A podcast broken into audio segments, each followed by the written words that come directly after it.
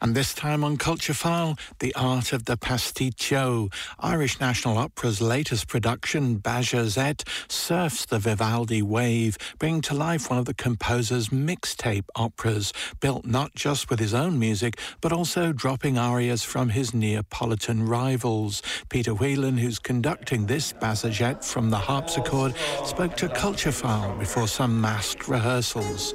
All of the pieces are exactly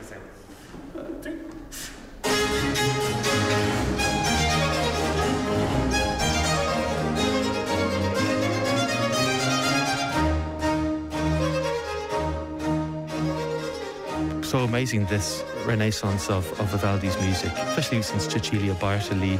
She made a few um, CDs, I guess, in the 90s. Just show this incredible breadth of Vivaldi's music that's maybe not so familiar to most audiences who are familiar with the, the Four Seasons. But in these operas, he's writing for the voice like he would a violin. It's, it's the most extraordinary, dazzling, no place to breathe, tightrope walk, circus act of, of semi-quaver coloratura from so many of the singers. It's, it's an incredible thing to do.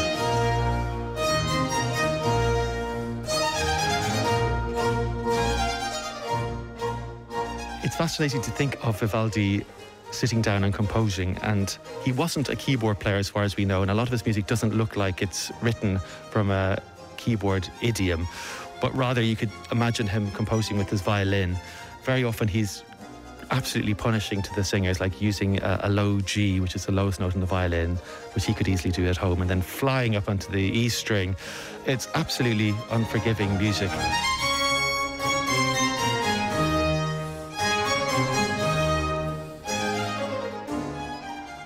Bajazet's a really interesting opera in that it's a it's a pastiche, so it's it's mostly composed by Vivaldi, but other people uh, uh, threw their hand into and, and, and composed some arias. And actually, it was probably Vivaldi who assembled this. A pastiche like this was like super popular at the time. It was a cheaper way to make opera, which, as you say, was in decline in a, in a lot of respects. So this was a quick way of putting. Um, lots of pieces together. But actually, it's it's it's uh, sometimes they're underestimated uh, pastiches, I think, because. Um, Vivaldi really had time to choose the best arias from many different composers to best express the, the story of Bajazet. Interestingly, he gave the goodies, the good characters, uh, music that he composed, and the baddies are mostly the Neapolitan composers who, who get to do them too. which was to sort of underline what had been happening in the world of opera at the time. That's true. There was this, uh, yeah, big divide about who, who, what kind of opera you, you liked. I, I, guess I'm trying to think of an analogy for, you know, whatever the competition for iPhones is. Is it Samsung? I, I, anyway, iPhones have definitely won. It's Apple all the way. But at the time, there was a, a big competition from which side of Italy you liked your, your opera from.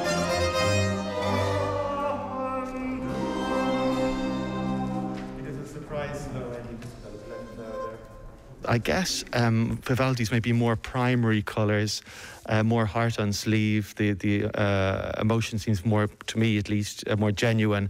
The Neapolitan style is uh, a little bit more gallant. Uh, uh, um, I think it's just how you should behave in, in public. So it's very very stylish, but maybe it's it's not the kind of a you know clothes that you'd like to wear every day. Like um, it's like it's like I guess the Neapolitan style is super high heels and and, and Gucci and Prada, whereas uh, Vivaldi's a little bit more kind of homeware from Dunnes.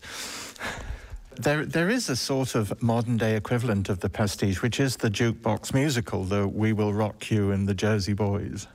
Exactly. I suppose it does have a long, uh, uh, uh yeah, heritage, um, and I don't see why it should be a, a problem, particularly. I think nowadays we, we, we, can tend to be a little bit snobby about mixing and matching.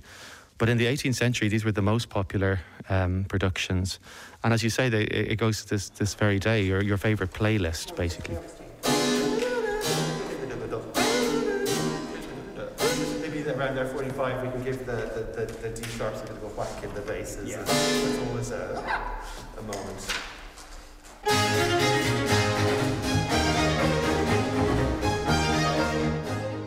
So this all is this tour that you're about to undergo is happening under very strange circumstances. The two of us are standing here with our masks on.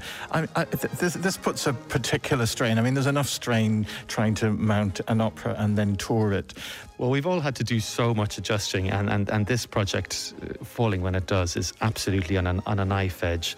Um, you know, at any moment we could be scuppered by so many things. Opera, of course, is a hugely complicated art form because not only do you have the singers, the stage technicians, the stage managers, the lighting crew, the costumes, the orchestra, but also there's, things you might not even begin to think about, like the hotels we have to stay in, the people who open um, theatres, uh, bus drivers, any of those could go ill at the moment, and we, our plans have to to start again. So we're just, I, I think, is it is it a, a Alcoholics Anonymous? We're taking it one day at a time, and we're trying not to get um, bombarded with too much because uh, the, the, the possibilities are endless of what, what can happen.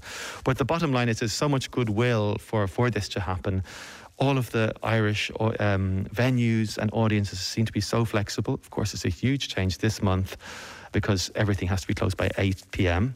So many of our shows, or all of them in fact, have become matinees.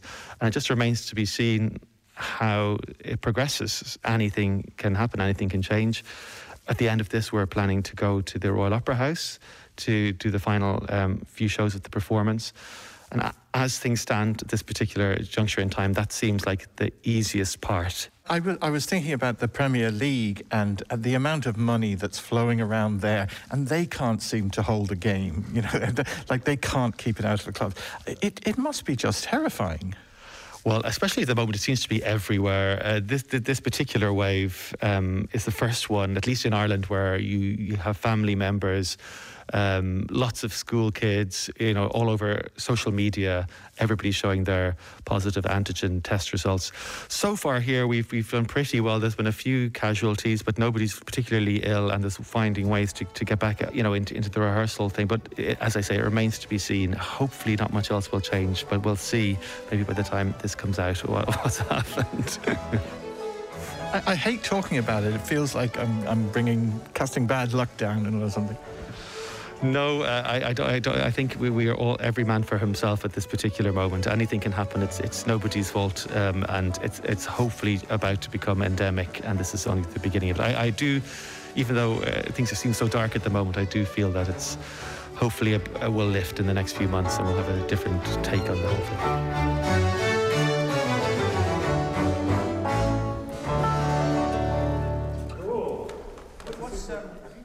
Peter Whelan and members of the Irish Baroque Orchestra there. And Irish National Opera's Bajazet premieres its matinee tour this coming Sunday 16th, 5 pm in Solstice Arts Centre, Navan, passing by Cork, Limerick, Galway, Maynooth and Laoghaire before February dates in the Royal Opera House, London.